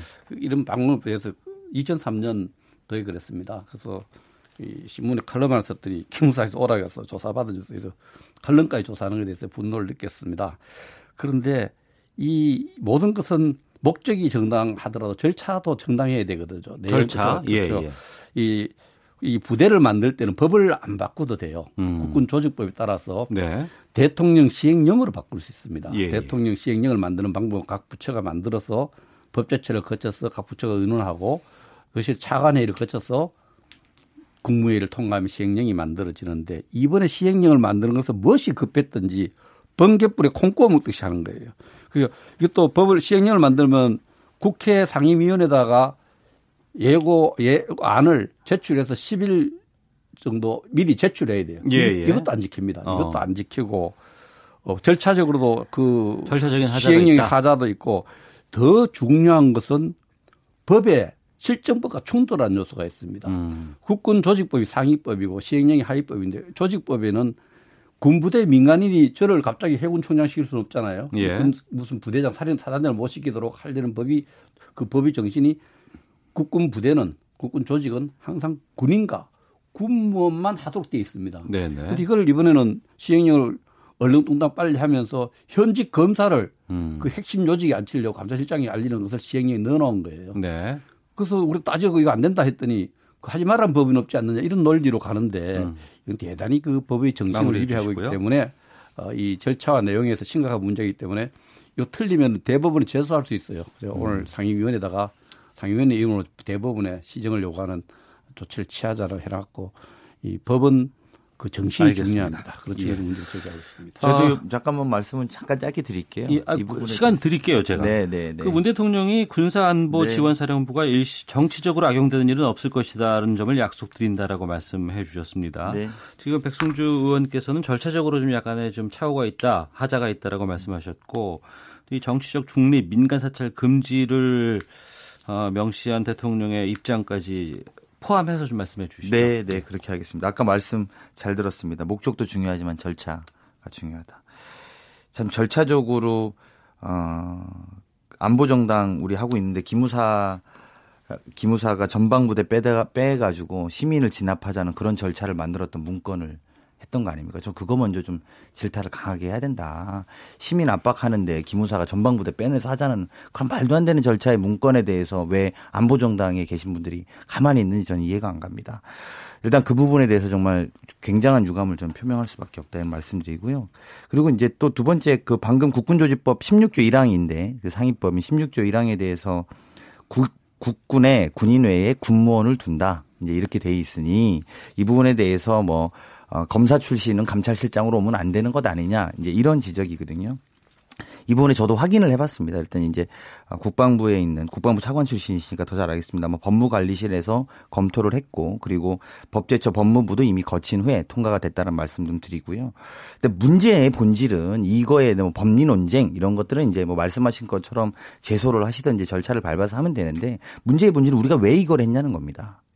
왜 이번에 이렇게 도입할 수밖에 없었는지. 기존의 대령이 해오던 국군 감찰실장을 왜 우리가 민간인들을 써가지고 이 부분을 해보자고 했는지. 이것은 기본적으로 지금까지 명시가 안 된 민간인들을 사찰해오고 인적 세평 쓰고 사실은 조난자료 오남용하고 정치 개입 해왔고 이렇기 때문에 이제 좀 바꾸자. 민간이 들어가서 감사 감시하면서 그만해라. 더 이상 정치 기무사가 아니라 정말 국민을 위한 기무사로 거듭나야 되는 것 아니냐라고 이야기한 것이고요. 그렇기 때문에 획기적인 안이다. 그리고 심지어 여기 이번에 들어간 안 중에서 직무상 직무수행 시 상관으로부터 위반 행위를 지시받을 경우에는 안 된다고 이야기할 수 있는 것까지 만들었습니다. 그래서 예전과 다르게 명령이니까 무조건 지키는 기무사령부가 아니라 이제는 아닌 건 아니다라고 이야기하고 민간인으로부터 투명하게 좀 되는 과정이라고 보고요. 이런 면에서 보면 문재인 대통령이 어떠한 이유로도 어, 군사안보지원사령부가 정치적으로 악용되는 일은 막겠다.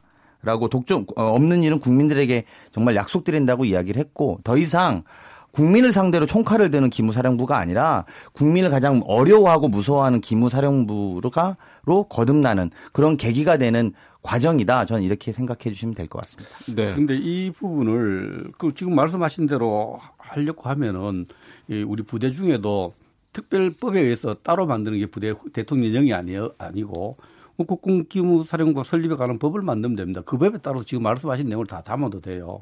그래서 지금 이 법을 실정법을 가면 놔두고 하려면 실정법에 국군 조직법에 그 조항을 바꾸고 가야 됩니다. 절차가 중요하지 않습니까? 그걸 하지 않고 이걸 국회를 패싱하고 국민을 패싱하고 이 그, 그 국회 상임위원을 패싱하려고 이렇게 번개불에 콩고 묻듯이 가는 것 자체가 문제라는 거죠. 절차적으로. 그리고 이게 우리 저 우리 기무사 개업 문건 문제점에 대해서 왜 우리 당은 비판하냐고 비판 많이 했고요. 그래서 이 모든 문제를 다루기 위해서 우리는 당당하게 국정조사를 요구했습니다. 국정조사 하자. 청문회 하자.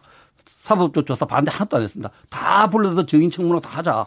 여기에 대해서 우리가 더 적극적으로 조사해서 이런 일을 안 하도록 하자고 국정조사까지 요구했는데 여당이 처음에 하자고 하더니 여당 대표가 우리가 하자니까 안 하려 그래요. 이게, 이게 우리가 누가 더 적극적이냐. 기문사 기업 문건에 우리 당이 자신 있게 얘기합니다. 제가 국방위 간사로서 국정조사도 하자고 저 제안을 드립니다. 다시 드립니다. 예. 자, 두 분의 말씀 듣고 있는데요. 잠시 뉴스 들으시고 계속 이어가도록 하겠습니다. 헤드라인 뉴스입니다. 제19호 태풍 쏠릭이 내륙을 통과할 가능성이 높은 것으로 알려지면서 농작물 피해가 우려됩니다. 폐업한 영세 자영업자도 구직 지원금을 받는 방안이 추진됩니다. 정부가 이달 중 개소를 추진 중인 남북공동 연락사무소에 대해 대북 제재 목적을 훼손하지 않는다는 입장을 분명히 했습니다. 미국 국무부가 개성공단 내 남북공동 연락사무소 설치 문제와 관련해 남북 관계와 비핵화 진전은 별개로 이뤄질 수 없다는 원칙을 재확인했습니다.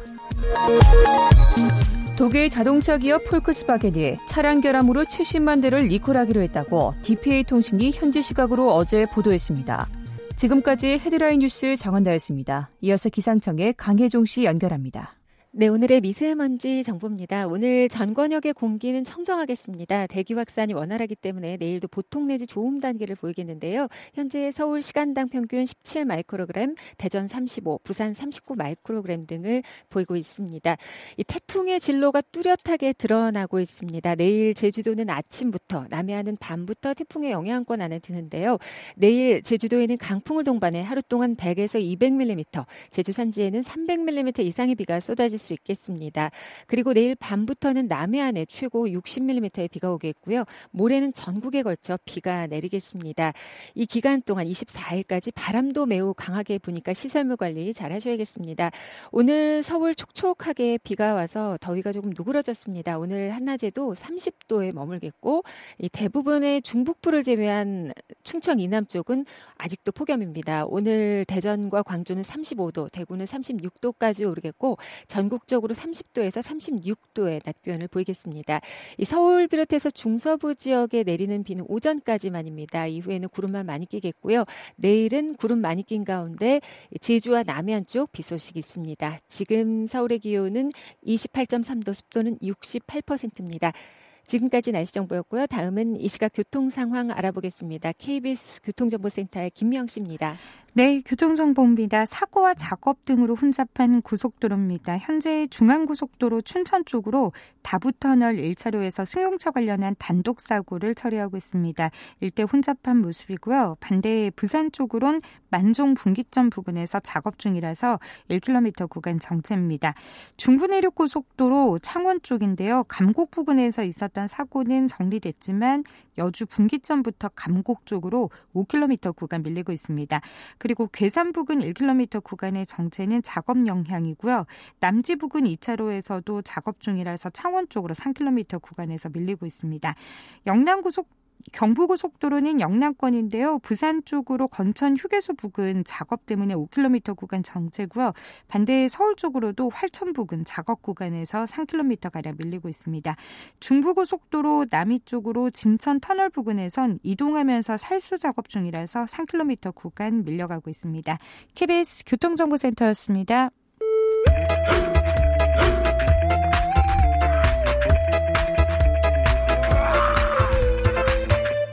오태우래 시사본부 KBS 일라디오 오태훈의 시사본부 더불어민주당의 강훈식 의원 자유한국당의 백승주 의원과 함께 현직 의원들의 가감없는 설전 정치화투 이어가겠습니다. 양 당 상황 또 좀 각기 여쭤보도록 하겠습니다. 먼저 강훈식 의원님. 네. 어, 이번 토요일 날 당대표 선거 결과 나오죠? 네, 그렇습니다. 어, 90%가 당원들의 표심으로 반영이 되고 10%가 일반 국민들인가요? 퍼센테이지 정확하게 기억이 안 납니다만 대의원 대회를 이제 이번 주 토요일 날 하고요. 예. 지금 어제하고 아마 오늘까지일 겁니다. 음. 그 전당원 여론 그러니까 그 조사를 하고 있고 또 네. 투표를 하고 있습니다. 그래서 지금 뭐라고 할까 더불어민주당의 막판 막판 전당대회를 위한 막판 선거 운동이 저희 당에서는 벌어지고 있다고 봐야죠. 예, 권리당원 85, 당원 5, 일반 국민 10 이렇게 되어 있다고 하는데 근데 이제 일부에서의 의견을 좀 전해 드리면 이게 그 친문 내가 서로 친문이다라고 주장을 세 분이 다 하고는 네. 있지만 네. 또 정작 서로 간의 갈등이 너무나 심각해져서 오히려 갈등 양상을 당대표 후보들이 표출하고 있는 것이 아니냐 뭐 이런 지적도 있거든요. 어떻게 보세요? 경쟁 세게 붙으면 그렇습니다. 경쟁 세게 붙는데 뭐 네. 사실은 당대표 한 자리 놓고 세 분이 저는 그 말씀은 맞다고 봅니다. 누가 친문이냐, 누가 음. 뭐들 친문이냐, 이거는 별로 의미가 없는데요. 네. 어쨌든 당에서 당권 경쟁을 놓고 단추는 한 판에 경쟁을 세게 붙으면 음. 사실은 뭐 같은 당 동지라 하더라도 거기를 넘나드는 선까지 거의 오죠. 네. 지금은 실제로도 핫하게 붙어 있는 상태고 그리고 어, 물론 뭐 언론이라든 여론조사 기관마다 좀 다 조사의 핀, 어, 편차들이 좀 있습니다만 어, 굉장히 좀 뜨겁게 붙어 있는 양상이라서 그래서 저는 뭐 그런 그런 정도의 우려 또는 그런 정도의 말씀하실 수 있다고 봅니다만 결론부터 말하면 끝에 가면 다 잘 정리됩니다. 알겠습니다. 예. 자유한국당 의원들이 당 소속 의원들을 대상으로 설문조사를 했는데 어, 반성문을 썼네요. 42%가 탄핵 반성 없이 책임 회피를 우리 당의 여러 가지 문제점으로 좀 꼽았다. 뭐 이렇게 하는데 어, 백승주 의원께서도 이 설문하셨어요? 제가 마침 그 시기에 네. 설문을 하겠다고 해놓고는 이렇게 우물쭈물하다가 설문에 대답을 못한 10%에 해당하는 대답을 안 여기서 우물쭈물하시고 피해 가시는 거 아니에요? 네, 그, 조금 전에 말씀 들으니까 네. 그 민주당 전당대 참 활기차고 저 배울 게 많다고 보고 늘 관심 있게 보는데 음. 민주당 전당할 땐 친문이다 비문이다 뭐 뼈문이다 이런 말 나와도 언론이 예쁘게 포장해줘요 친문 뼈문 뭐 별로 문제지 우리 당에는 뭘 의원총회만 하면 친박 비박 이거 하면 언론에서 아주 이게 또 부정적으로 이렇게 하는데 예. 잘 제가 왜 그런 왜 그런지 알아요. 왜 그래요? 제가 제가 볼 때는 음. 우리 당의 친문이나 누가 덜 친문이다 이렇게 이야기한다고 해도 음. 굉장히 격화되지는 않아요. 그게 음. 그런 이야기를 하시더라도 결국은 잘 마무리가 되는데 거기는 약간 격화되시더라고요. 제가 보니까 그건 아닌가요? 근데 우리도 이제 처음에는 격화 안 됐는데 나중 격화됩니다. 그러니까 생각하시고 격화가 되시더라고요. 그 뭐 하여튼 어제 우리가 연찬회를 했는데요. 네. 연찬회 하면서 우리가 우리 소속 의원들이 차분하게 좀 과학적으로 음. 어, 서로가 서로에 대한 또 당이 정체되고 당이 국민들과 신뢰 못 받, 지지 못 받잖아. 이런 부분에 대해서 솔직하게 이렇게 여론조사, 면접 여론조사 방식으로 쭉 냈는데 저는 의미 있었다고 생각합니다. 아, 그래요? 굉장히 서로를 좀 성찰하고 이렇게 우리 당이 몇 프로 정도가 여기 예. 보니까 이제 뭐 한뭐 뭐 우리가 이제 제일 우리가 잘못했다 생각하는 게 이제 보기 통계 제 1위가 분열이었던 것 같아요. 국민들 음. 우리 스스로 생각할 때 분열이 굉장히 마음 아프게 생각하는 부분이고 예. 또 국민들한테 뭐 늘 무릎 꿇고 반성한다 했는데 우리 스스로가 스스로 볼 때도 그 진정성 있게 반성을 했느냐 음. 서로 같이 이런 부분 책임에 대한 반성 이런 부분에 대해서 어, 살펴볼 수 있는 성찰할 수 있는 조용히 성찰을 받습니다. 서로 치고 안 싸우고 네네. 네. 조용히 서로 현재 당의 상황을 살펴볼 수 있는 그런 연찬회를 했습니다. 연찬회 하면 이제 여러 가지 개별 의원들끼리도 많이 이제 얘기도 나누시잖아요. 네. 예.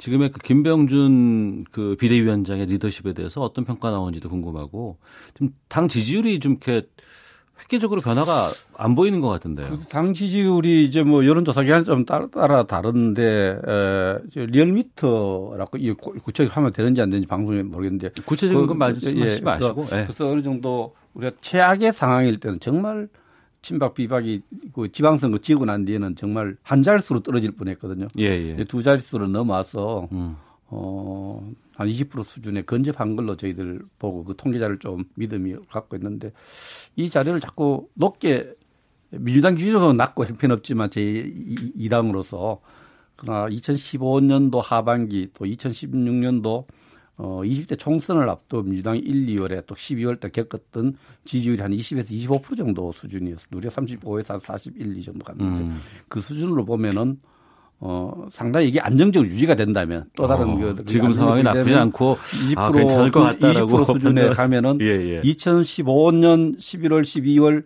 2016년 1월에 예. 민주당 수준에 근접한 겁니다. 그래서 예. 지금은 어느 정도 안정적으로 유지하고 추세를 유지하느냐가 중요한데 아. 그 부분을 관리하는 게 굉장히 중요하다고 생각하고 당내 민주주의가 조금 이제 활력을 찾아가는 모습 이런 부분은 저는 뭐 리더십에 대해서 저는 개인적으로 뭐 그런 리더십에 대해서 신뢰가 간다 이렇게 말씀 들어보니까 절치부심하고 있으신 확실히 다행스러운 거 저희가 느낄 때 다행스러운 건 네. 이전까지는 여론조사를 안 믿는다. 음. 그게, 그게 주된 주된 지금 뭐 나오면 여론조사 못 믿는다. 이거 다 이상한 데다 막 이렇게 아, 하시다가 그래도 네. 이제는 믿는다 하시니 음. 다행스럽다 저희는 생각하고요. 그리고 뭐 저희도 많이 떨어져서 지지자분들 많이 걱정합니다만 저희 더 높이게 노력하겠습니다. 저희가 뭐 지금 높다 뭐 아니다 이런 게 물론 이런 경쟁은 좀 좋은 것 같습니다. 야당도 더 높이기 위한 경쟁하고 저희도 더 높이는 경쟁하고 또 혹시 너무 저조하게 나온다고 해도 못 믿겠다 말씀하지 마시고 같이 여론의 국민의 지지 많이 받는 노력했으면 좋겠고요. 저희들로서도 사실은 지지율이 많이 떨어졌는데 여당의 지지율이라는 게 보통은 대통령 지지율과 같이 갑니다. 보통 같이 가고 있고 그래서 그래서 저희는 좀 더 절박하게 결국은 경제를 살리지 못하면 대통령의 지지율과 우리 당의 지지율이 일어설 수 없다는 마음으로 경제 살리기 임하, 임하고 있습니다. 예. 구체적인 숫자 하나하나에 우리가 1위, 1위 할 필요는 없지만은 저는 지금까지도 그렇고 하나 여론조사를 추세를 보는 거 아닙니까? 어, 우리 당이 좀 정치에서 약간의 그 추세 국면은 그냥 신뢰할 수밖에 없습니다. 예. 네. 그 마지막으로 그 강훈식 의원께 네. 이 질문 드리고 마치도록 하겠습니다. 25일이 전당대회인데 네. 그때까지 한 5일 채 남지 않은 것 같아요. 네. 막판 변수는 뭐가 있어요?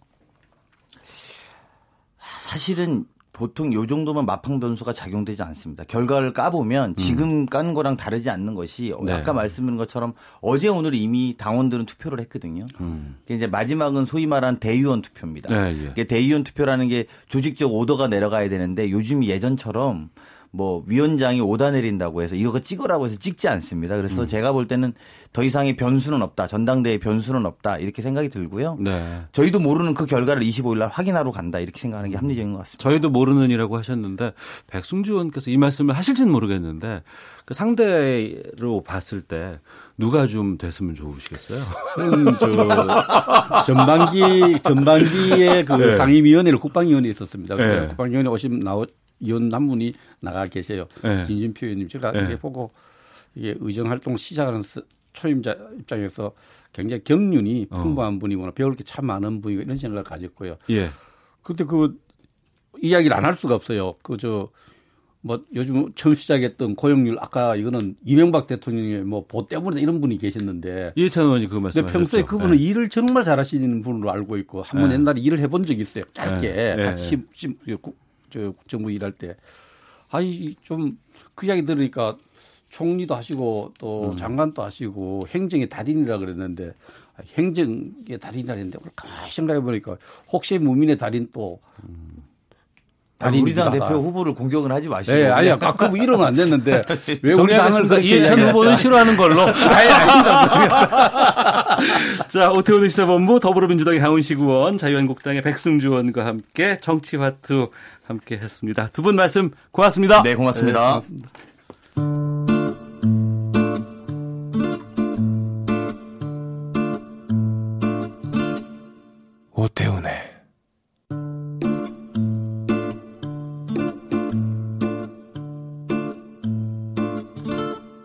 시사본부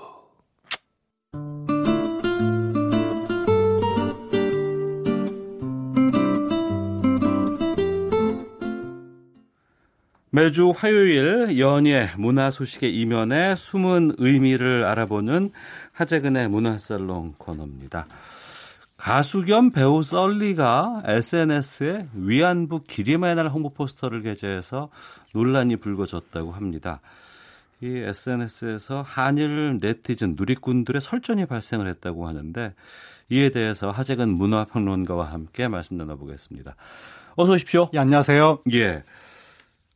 배우 썰리 씨, 네. 이분 가수도 하셨잖아요. 네, 설리 씨가 그 아이돌, 예, 예. 한류 아이돌 FX 어. 출신으로 원래 가수였는데 예. 나중에 배우로 전향했고. 아 썰리라고 하면 안 되고 설리라고. 네, 설리, 예, 아, 설리 씨고. 아 그렇구나. 한때 국민 아. 여동생 중에 예, 한 명이었죠. 어. 그리고 그 후에는 그 이 SNS를 통한 구설수의 아이콘으로 음. 그 SNS에서 그 돌출 이미지를 많이 올린다고 네. 그렇게 조금 뭐 여러 가지 논란의 주인공으로 어, 많이 알려졌었는데 음. 요번에 그 광복절 전날 네네 8월 14일 예 위안부 피해자 기림의 날 포스터를 올린 거예요. 예 예. 그런데 이제 설리 씨가 한류 스타다 보니까 외국에서도 설리 씨 SNS를 받고 음. 그런데 일본 네티즌들이 여기에 이제 막 공격적인 반응을 보이기 시작하더니 네. 설리 씨 SNS로 몰려와서 이제 막 비난을 하기 시작한 거죠. 어. 그래서 지난 주말까지 제가 이 댓글이 3만 개가 넘었다는 얘기를 들었는데 예. 지금은 또 얼마나 어떤 상황인지 모르겠지만 정말 어, 국제적인 문제로 비화된 사건입니다. 어. 8월 14일 위안부 피해자 기림의 날 저희 방송을 통해서 여러 번 서로 소개를 해드렸지만 그럼에도 불구하고 다시 한번 좀 하재근 평론가께서 어떤 날인지 좀 말씀해 예. 주세요. 이게 이제 고 김학순 할머니께서 처음으로 위안부 피해에 대해서 공개 증언을 했던 그 날이 1991년 8월 14일 이 날을 기려서 이제 그 민간 영역에서는 위안부 피해자 기림의 날로 계속 이제 어 기념을 했었는데 네. 우리나라 정부 차원에서는 올해 처음으로 이 날을 지정을 한 거고 그러니까 지정을 했어도 일반인들이 이 날을 잘 몰랐는데 음. 설리 씨가 SNS에 기념 포스터를 올리면서 국제적인 논란이 터지면서 이 날이 이 날의 의미가 여러 매체에서 이제 그 보도를 하게 된 거죠. 음. 그래갖고 이 설리 씨가 혁혁한 공을 세운 것 같습니다. 네. 그래서 거의 지금 까방권을 받는 거 아니냐. 그러니까 까방권이라는 것은 까임 방지권이라고 해서 네. 나중에 무슨 구설수에 오를 만한 일을 해도 이후에 잘못된 행동을 하더라도 뭐라고 하지 말자. 공격하지 않는다. 어, 한 번은 봐주자. 네, 옛날에 네. 그왜 공신들한테 왜 그 면책 특권 주는 그거 비슷하게 된 거 아니냐 음. 그런 얘기가 나오고 있습니다. 그 SNS 글에 일본의 그 누리꾼들이 뭐라고 항의를 한 거예요? 네, 일본 사람들이 몰려와서 이런 글을 당신이 올리면 당신을 좋아하는 일본 팬은 슬픈 기분이 된다. 어. 그리고 또 뭐 평생 일본에 오지 않길 바란다. 일본이 한국에 10억 엔을 지불했다는 것을 알지 못하냐. 그리고 뭐 일본 활동을 하는 한국 연예인 후배들도 많은데 이런 말을 하는구나. 음. 별별 얘기를 아니 근데 10억 엔 좋다는 거는 이게 그 박근혜 정부 때 한일 위안부 합의 네. 이거는 정말 잘못된 합의 아니겠습니까? 네. 그러니까 정작 피해자들은 따로 있는데 음. 피해자들한테 그 의사도 묻지 않고 일방적으로 양국 정부 간의 한 합의이기 때문에 인도주의적으로 말이 안 되고 이런 합의를 한 것 자체가 정말 부끄러운 일인데 네. 이게 이걸 가지고 자신들의 모든 전쟁에 대한 책임이 다 끝났다는 식으로 10억엔 줬으니까 끝났는데 끝났는데 음. 왜 아직도 떠드는 거냐 이런 식으로 말을 한다는 것 자체가 이해가 안 됩니다. 네. 다분히 조직적인 것은 아닌가라는 의혹이 들기도 하네요. 그럴 수도 있죠. 어. 그 설리 씨 외에도 네. 그 사유리 씨, 네. 예, 그 이분도 예. 광복절에 태극기 이미지를 올렸다가 또 삭제를 하는 예. 일이 있었네요. 사유리 씨는 한국에서 활동하는 일본인 연예인인데 예, 미수다. KBS 예, 미수, 예, 예. 아, KBS 미수다 출신이고 예. 그리고 뭐 요즘 여러 예능에 나오는데 근데 요번 광복절에 태극기하고 함께 있는 이미지를 올린 거예요. 네. 그런데 하루 만에 삭제했어요. 음. 그래서 아무래도 그 이미지를 올리고 나서 일본 분들한테 뭔가 안 좋은 소리를 들었기 때문에 삭제한 것이 아니냐 음. 그렇게 추정되는 사건입니다. 네. 왜 이렇게 개인 SNS 글에 대해서 문제를 삼을까요? 그러니까 이제 그게 너무나 이상한 건데 이게 뭐 방금도 말씀드렸다시피 그 한일 위안부 합의 자체가 도저히 인정할 수 없는 것이고 그러니까 그 합의 자체로도 어 국제적으로 비난을 받을 수 있지만 설사 그 합의가 정당한 합의였다 할지라도 그거는 배상 책임의 문제일 뿐이지 뭔가 배상 배상을 했다고 해서 그 반인도적인 전쟁 범죄를 저질렀다는 게 사라지는 건 아니잖아요. 네. 그러니까 가해자 입장에서는 계속 뭔가 좀 사죄하는 입장, 뭔가 좀 죄송해하는 입장 음. 그런 입장을 취해야 정상인 건데 네. 왜 적반하장도 유분수지 왜 이렇게 공격적인 피해자에 대해서 공격적인 입장을 보이는지 정말 이거는 이해가 안 가는 것이고 음. 이러한 나라의 정부를 상대로 왜 지난 정부에서는 그 위안부 합의를 해줬는지 그것도 정말 통탄할 일이고 어, 서구 유럽 같으면 도저히 받아들여질 수 없는 황당한 일들이 동아시아에서는 벌어지고 있는 것 같습니다. 네. 혐한 시위를 조장하는 이들에 대해서 항의를 하는 시위대들을 다룬 영화 카운터스라는 다큐멘터리가 있습니다. 네. 어제 이제 이라 감독 통해서 이제 그런 얘기를 좀 저희가 들었어요. 네. 대다수의 사람들은 아니지만 예. 그럼에도 불구하고 유의미한 숫자의 사람들이 예. 혐한을 부추기고 예. 그것을 또 동조하는 여러 가지 시위를 벌인다고 하는데 예.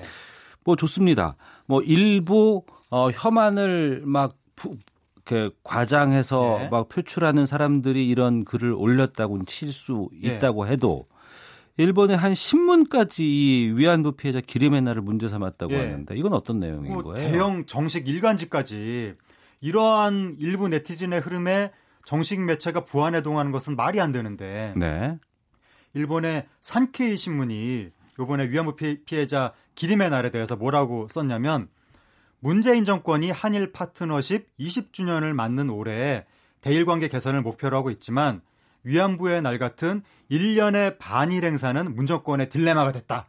이렇게 썼거든요. 네. 그러니까 위안부 피해자 기림의 날을 반일 행사라고 음. 이게 어떻게 반일 행사입니까? 정말 너무나 이해가 안 되고 네. 그, 이 다른 나라에서 2차 대전 뭐, 뭐 나치에 의한 피해자, 뭐 홀로코스트 피해자 이런 걸 기념하는 행사를 했다고 독일 정부가 왜 반독일 행사를 하느냐 이러지 않거든요. 음. 오히려 그런 어떤 나치 피해자 어떤 그 관련 기념 시설물에 가서 독일 총리가 가서 막 사죄하기도 하고 그러는데 일본은 이걸 왜 반일 행사라고 규정하는지 정말 이해가 안 되고 네. 현재 현대 일본을 반대하는 의사는 조금도 없지 않습니까? 우리한테. 그런데 우리는 과거 일제의 전쟁 범죄를 지적하는 것인데 그렇죠. 현대의 일본이 이것을 반일이라고 규정을 한다는 것은 음. 우리는 과거의 전쟁 범죄를 일으킨 제국주의 세력의 후신이다. 우리가 그것을 계승하고 있다라는 걸 자인하는 것이기 때문에 네. 스스로 여전히 우리는 전쟁 범죄다. 국제적으로 우리는 전범이다. 이렇게 얘기하는 거랑 똑같은 거거든요. 네. 왜 이런 얘기를 하고 있는지 이해가 안 됩니다. 정말. 네. 뭐 아이돌을 포함해서 연예인들이 일반 대중들 그리고 우리 학생들에게 미치는 파급 효과 상당히 좀 크다고 볼수 예. 있는데 어 그렇기 때문에 또 행동에 대해서 여러 가지 뭐 제약이 올 수도 있는 것이고 예. 표현에 대해서도 이제 일부 사람들이 좀 문제를 삼기도 합니다만 예. 그래도 이렇게 그 최근에 이런 그 위안부 기림의 날에 어, 우리 연예인들이 이렇게 반응을 보이는 거는 좀 의미 있는 표현 같아요. 그 상당히 이제 용기 있는 행동을 했다고 보는 건데 우리나라 한류 연예인은 각국의 소비자들의 입장을 생각을 해야 되기 때문에 국제적으로 민감할 수 있는 얘기는 절대로 안 하거든요. 음. 그래서 양대 금기가 뭐냐면 중국 양안 관계 건드리는 거. 음. 그 중국이랑 대만 큰일 나고요. 그 관련해서 말 잘못하면.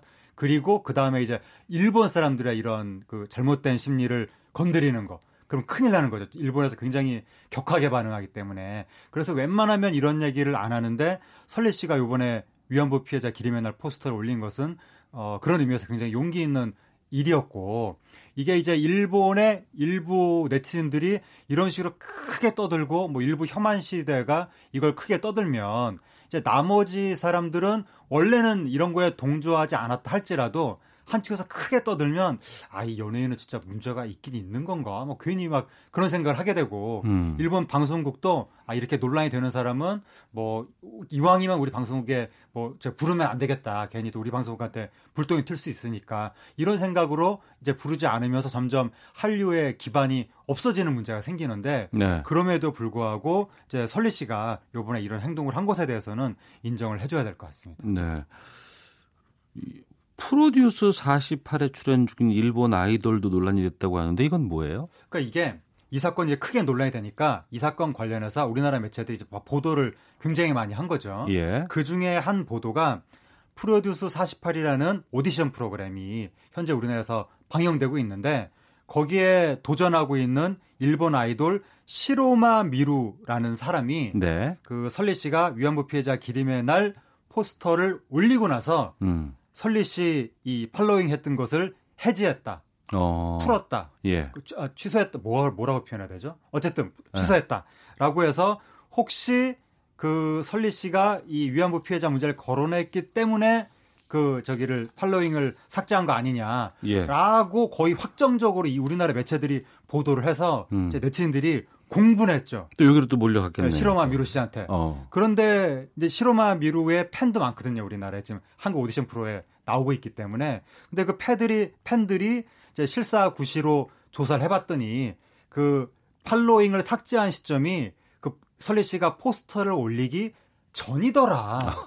이렇게 주장하고 있어서 그러니까 우리가 이런 문제를 예민하게 생각하는 건 좋지만 엉뚱한 생사람을 잡으면 안 되겠다. 예, 예, 예. 일본 사람 아무나 붙잡고 그냥 막 기사를 그렇게 했다. 그러니까 일본 사람들을 이 선동하는 식으로 기사를 쓰는 일본의 무책임한 언론의 태도도 문제지만 음. 마치 똑같이 한국 사람을 선동하는 식으로 무책임한 기사를 쓰는 한국 언론의 태도도 문제다. 네. 이런 점에 있어서는 우리가 좀 냉정하게 접근을 해야 될 것 같습니다. 그 과거에 독도 관련된 여러 가지 표현이라든가 얘기 때문에 일본에서 부직당한 여인도 있었죠. 네, 일본이 정말 독도 문제에 대해서 옹졸한 태도를 보여가지고 송일국 씨 음. 독도 관련 수영대에 참석했었는데 그 나중에 일본의 그 고위 외무성 관료가 송일국 씨는 입국이 뭐 불어댈 수도 있다 이런 뉘앙스로 아니 어떻게 고위 관료가 그런 얘기를 해서도 사람들 깜짝 놀라게 한 적이 있고 이승철 씨도 독도 관련 행사 참여한 것 때문에 괘씸죄로 일본에 입국하려다가 공항에서 4시간 동안 옥류된 것이 아니냐. 그런 뭐 사실관계가 명확하게 밝혀진 알겠습니다. 것은 아니지만 이런 사건들이 있었습니다. 자, 하작은 문화평론가와 함께했습니다. 오늘 말씀 고맙습니다. 감사합니다. 예, 오태훈의 시사본부 오늘 준비한 소식 여기서 마치도록 하겠습니다. 저는 내일 오후 12시 20분에 다시 인사를 드리겠습니다. 내일 뵙겠습니다. 안녕히 계십시오.